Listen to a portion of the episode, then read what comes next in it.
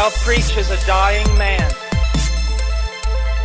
to dying men, women, and youth. And I will preach as though I will never preach again. So God, God has his reasons for why he saves us in stages. Sanctifies us slowly, makes us fill up every day at his pump. Lest we forget where the gas comes from.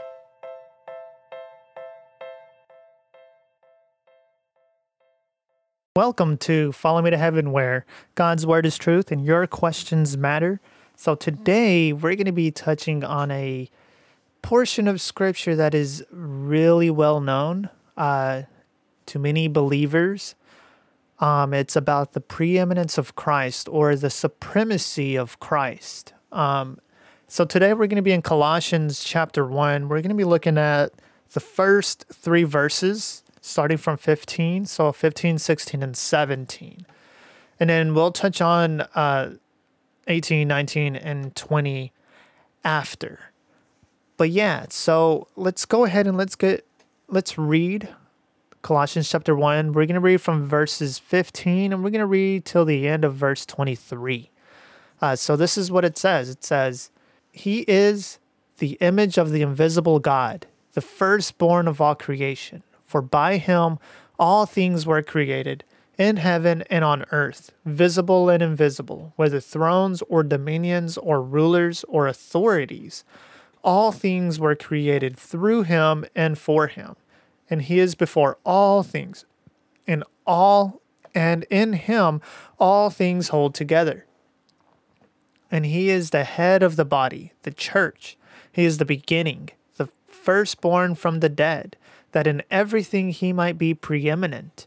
For in him all the fullness of God was pleased to dwell, and through him to reconcile to himself all things, whether on earth or in heaven, making peace by the blood of his cross. And you, who once were alienated and hostile in mind, doing every evil deed, or doing evil deeds, he has now reconciled in his body of flesh by his death, in order to present you holy and blameless and above reproach before him. If indeed you continue in the faith, stable and steadfast, not shifting from the hope of the gospel that you heard, which has been proclaimed in all creation under heaven, and of which I, Paul, became a minister. So let's go back to verse 15 and let's unpack that. It says, He is the image of the invisible God, the firstborn of all creation. So, what is Paul saying there? So, he, right? So, when he says he is the image of the invisible God, Paul is referencing to Christ because before that, we were he was talking about Christ and what Christ has done. It says, He has delivered us from the domain of darkness and transferred us to the kingdom of His beloved Son, who is Jesus, in whom we have redemption, the forgiveness of sins. Now, speaking of Him, He is the image of the invisible God, the firstborn of all creation. So, there, He, Jesus, the Lord Jesus, is the image of the invisible God. So, we would ask, what does it mean? What does it mean that He is the image of the invisible God? Well, we may be God's children as believers, but before any human being was created, the Son of God, the Lord Jesus Christ, He was a son to the Father already. And by Him being the image of the invisible God, uh, it denotes two things, right? One would be that God made Himself visible by taking on flesh, right? Because God is spirit. We, we cannot forget that, that God is spirit. So, how can God make it possible for us to see Him even though He is spirit? Well, by taking on flesh. So, God made Himself visible by taking on flesh. And then the second thing is that Jesus, the Lord Jesus, represented God in the flesh. So, if you want to know what God is like, look to Jesus. Look to the Lord. That's how Jesus represented God in the flesh. That's how we can see what God is like. We look to Jesus, we look at Christ. And then it says, the firstborn of all creation, right? So, Jesus, he existed before anything was created and occupies a position of supremacy over it. That's that's a big thing to understand when it comes to Christ being the firstborn of all creation. Um because people can flip that and change that and make it mean something else because it sounds like Jesus was first born or created and then everything else was made. Um, but no, if we want to be faithful to God's word, if he is the image of the invisible God, this is God himself taken on flesh. And if that is the case, he could not have been a created person right? Jesus has always existed, right? Jesus said, Before Abraham was, I am. Jesus was putting himself in a position of, I am God. Before Abraham was, I am. So we must understand the firstborn of all creation is to say that he was before all creation. Right? Bef- because we'll we'll get to it in verse 16, but we would we we will talk about God the son of God creating and by him all things were created. So apart from Christ, there wasn't there isn't anything that is made. Anything cannot be made apart from him. Therefore, if Jesus was created, well, Jesus can't create himself because he's not created. You see, it's a, it's a fallacy. It's it's just plain logic, right? And that's what we have to understand when, when we read passages like this that he is the image of the invisible God and the firstborn of all creation. Like, what does that mean? And Paul tells us in the next verse, For by him, who is Christ, all things were created in him and on earth, visible and invisible, whether thrones or dominions or rulers or authorities. All things were created through him and for him, right? So at the beginning of that, for by him, again, it's Christ, all things. That means everything, anything that you can name of that is a thing was created by, by Christ. And then Paul gets to it, right? He he starts mentioning what are these all things in heaven and on earth. Okay, what does that mean? Well, visible and invisible, right? We can understand anything visible is created by Christ. Right? We look at the stars, we look at the planets, the galaxies, the universe, and anything that is contained within that we can see and perceive with our eyes was created by him. And then we get to invisible. So what are these invisible things? Well, he he tells us. It says whether thrones or dominions or rulers or authorities all things were created through him and for him. So not only the visible things that we can see, but even the invisible things that we cannot see. So let's talk about angels right? The cherubim. All of those, all of the angels were created by him. So, if we want to get deeper in that, we start looking to demons. They were created by Christ, but but but notice this. Demons, what were they? They were angels before they became demons. They were cast out of heaven because of their rebellion and their following of Satan, who is also a fallen angel, right? Christ is the firstborn of all creation, even them. Therefore, they are subject to him. They are to bow their knee to him. And they listen to him. There's many accounts in scripture where they plead with Christ. And one even says, like, have you come to torment us before the time? And what the demon was talking about was uh, they know that there's a set day that they will be cast out into outer darkness, right? Into hell. So they understood Christ and who he was. They understood that he has authority over them. Even one pleaded to be thrown into uh, the pigs, right? They pleaded with Christ because they understood who Christ was.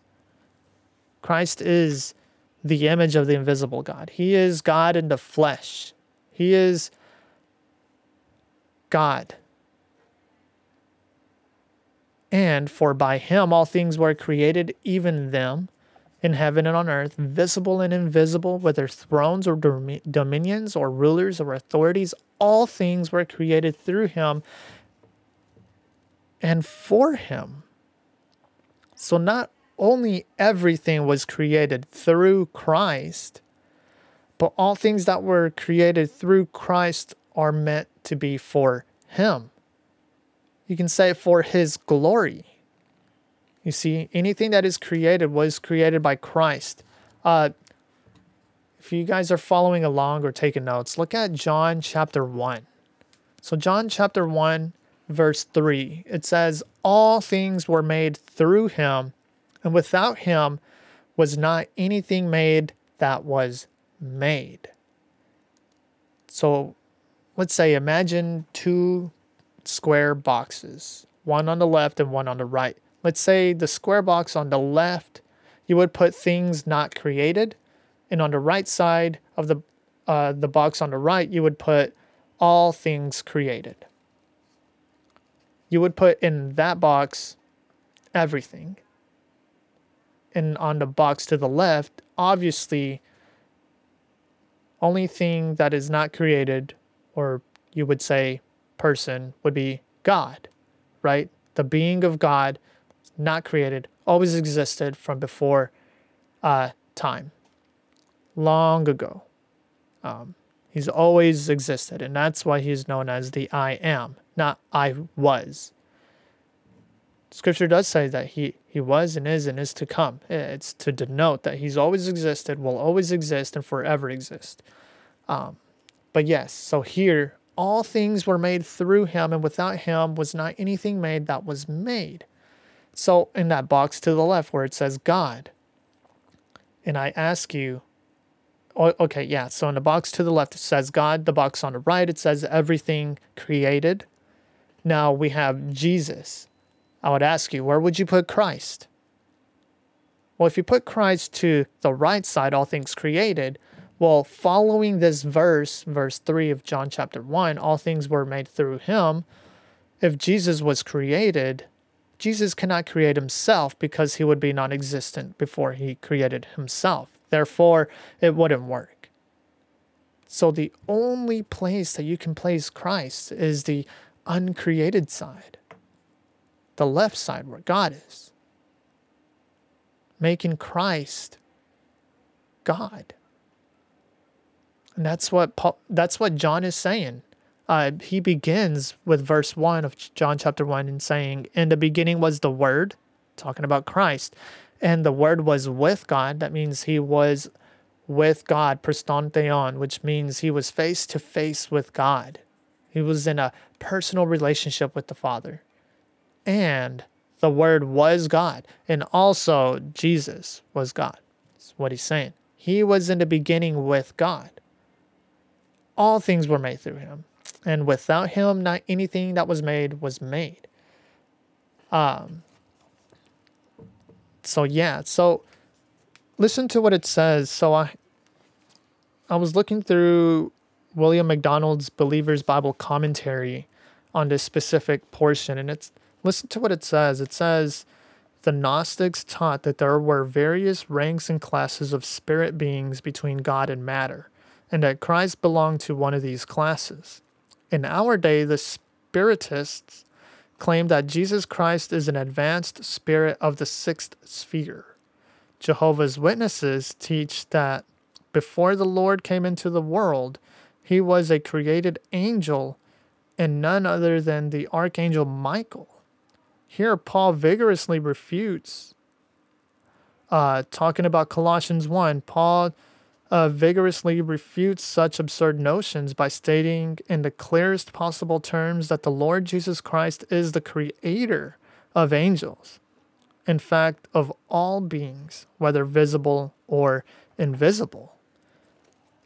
And that's what I want us to understand as well that the fact that Christ is supreme over all of those, He is the creator of all of those things, whether they are visible or invisible.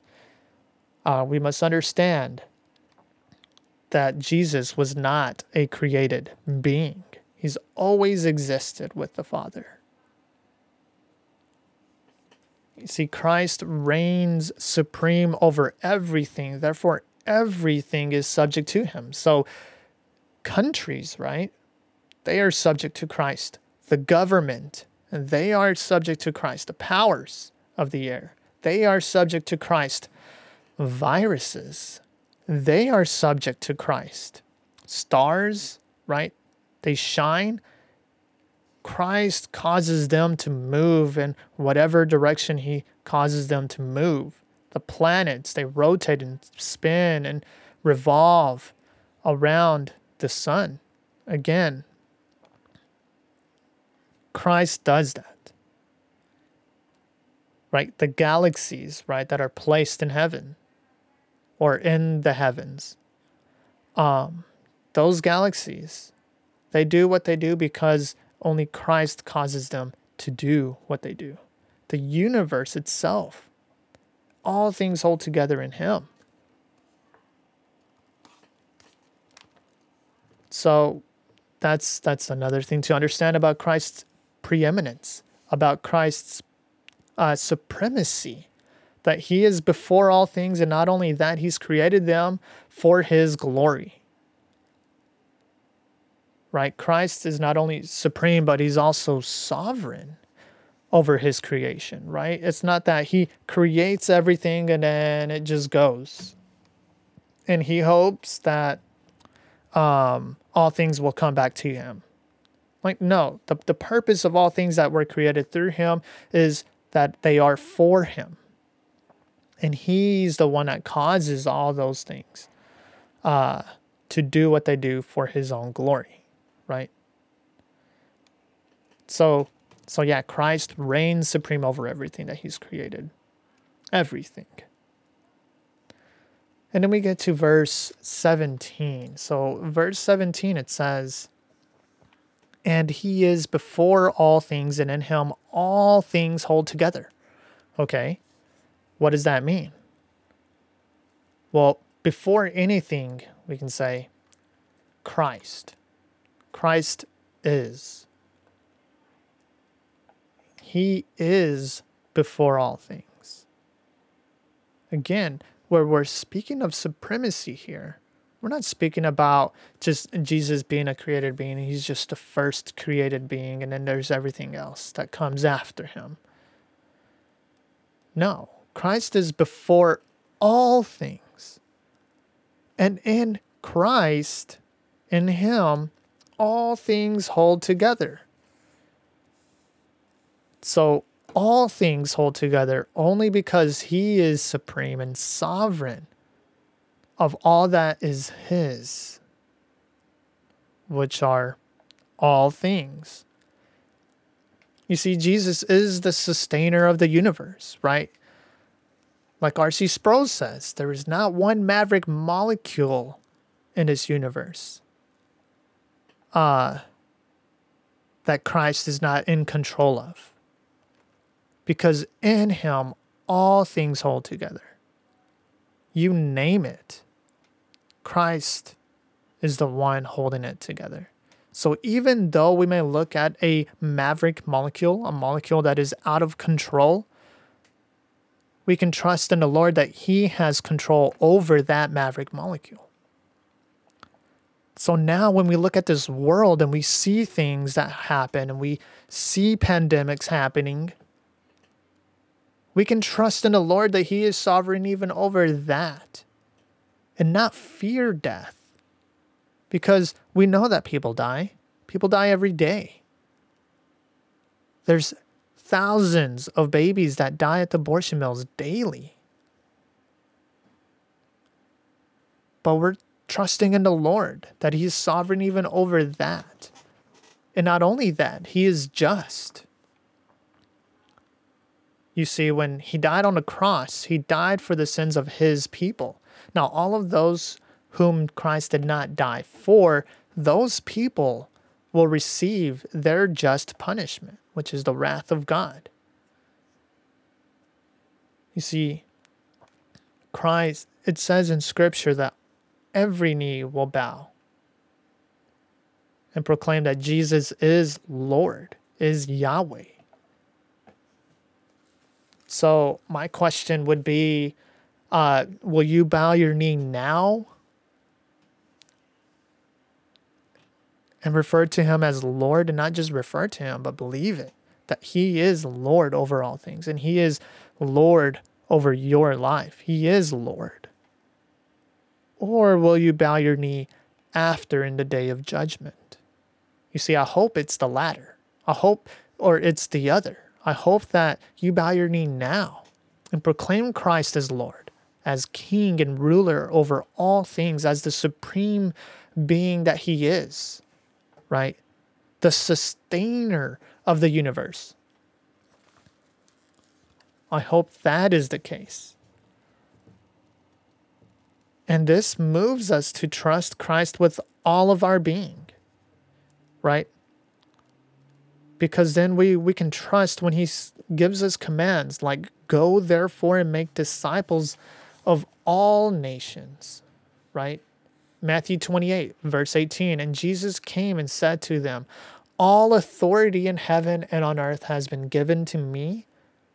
Then he gives a command Go therefore and make disciples of all nations, baptizing them, those disciples, in the name of the Father and the, of the Son and of the Holy Spirit. There's the Trinity. Teaching them to observe all that I have commanded you. And obey and behold, I am with you always to the end of the age. Praise God for that. But what else can we trust in Christ? Right? So we must understand that this has to be taken as a command from the one who is supreme when he tells us to go, therefore, and make disciples of all nations. But also, it moves us to trust him when he says things like what is said in verse uh, chap- John chapter 10, verses 27 through 29. It says, My sheep hear my voice, and I know them, and they follow me. I give them eternal life, and they will never perish, and no one will snatch them out of my hand. We can trust Christ when he says things like this. Because we've heard his voice, we heeded his call, and we have bowed our knee before Him, we've repented from our sins and put our trust in Him. We follow Him. But not only that, He gives us eternal life. Jesus gives us eternal life. And they will never perish. Praise God for that. Now we can go about our lives here in this world, proclaiming this gospel and never fear because we will never perish and no one will snatch them out of my hand. That means we are totally secure, and you can be assured that Christ will never lose his, his own. Not one will be snatched out of his hand, his mighty hand, his sovereign hand, his supreme hand. Verse 29 My Father, who has given them to me, is greater than all and no one is able to snatch them out of the Father's hand. So not only are we in Christ, but we're also in the Father. And I I and the Father are one, it says. Praise God for that. Because what Jesus is proclaiming here now is that he is God. So we can trust things like this. We can trust now when God tells us to cast our anxieties onto Him, for He will give us rest. Why? Because all things hold together in Him, and He is supreme over all things. So, your anxieties, your depression, whatever the case may be, come to Christ. Acknowledge that there is wrong in this world, but not only that, acknowledge that you have sinned against the holy God and that you understand that there are consequences to that. It put Jesus on the cross, right? He died uh, for the sins of his people. Repenting of your sins and putting your faith, your trust in Christ alone for the salvation of your soul, knowing that what Christ did has been accomplished, right? On the cross, he said, It is finished, and he gave his last breath.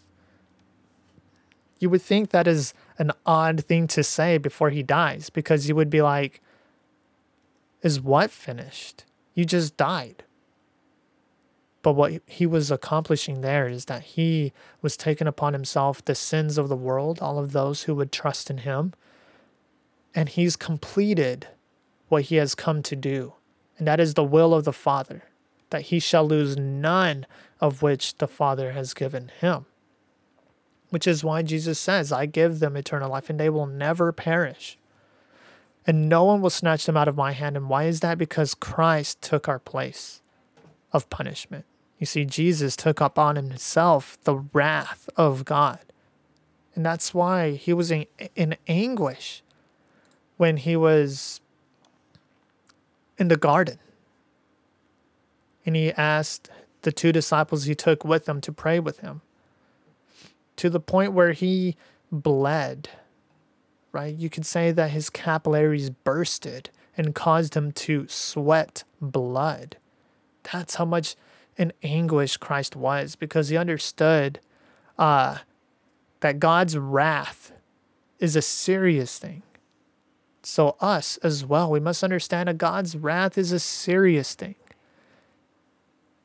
And this should motivate us to want to give the gospel to everyone, right? Do not hold back from this gospel. This is precious. We're talking about people's eternity here, and we must trust in the Lord that He is sovereign over all, that He is preeminent over all things. He is the firstborn of all creation, that He is the image of the invisible God, and He calls us to proclaim this gospel about Him, that He has come to make a way for us through the cross. And by repenting from our sins and putting, putting our trust in Him, that we can have eternal life so that we may live a life uh, that is filling, a life with Christ forever, right? We must seek this because this is the ultimate joy that we are after. This world will not give us the joy that Christ gives us. And Christ has given it to us now. So we must not be grumblers walking uh, in God's world. Uh, we must rejoice and rejoice always, as Paul says in First Thessalonians. Like always be rejoicing, pray without ceasing. Um, we are to be a praying people as well. So do not withhold the gospel from anybody, but share it, give it to people. Tell them this is God's grace. So this is Christ, the image of the invisible God. He's the firstborn of all creation, and all things were created by him and for him. So we must believe that, trust that, and uh, yeah, just go about your day, whether it's at work or everywhere, anywhere else, wherever you go. Um, have this in mind. This is Follow Me to Heaven with Jonathan Romero. Huh.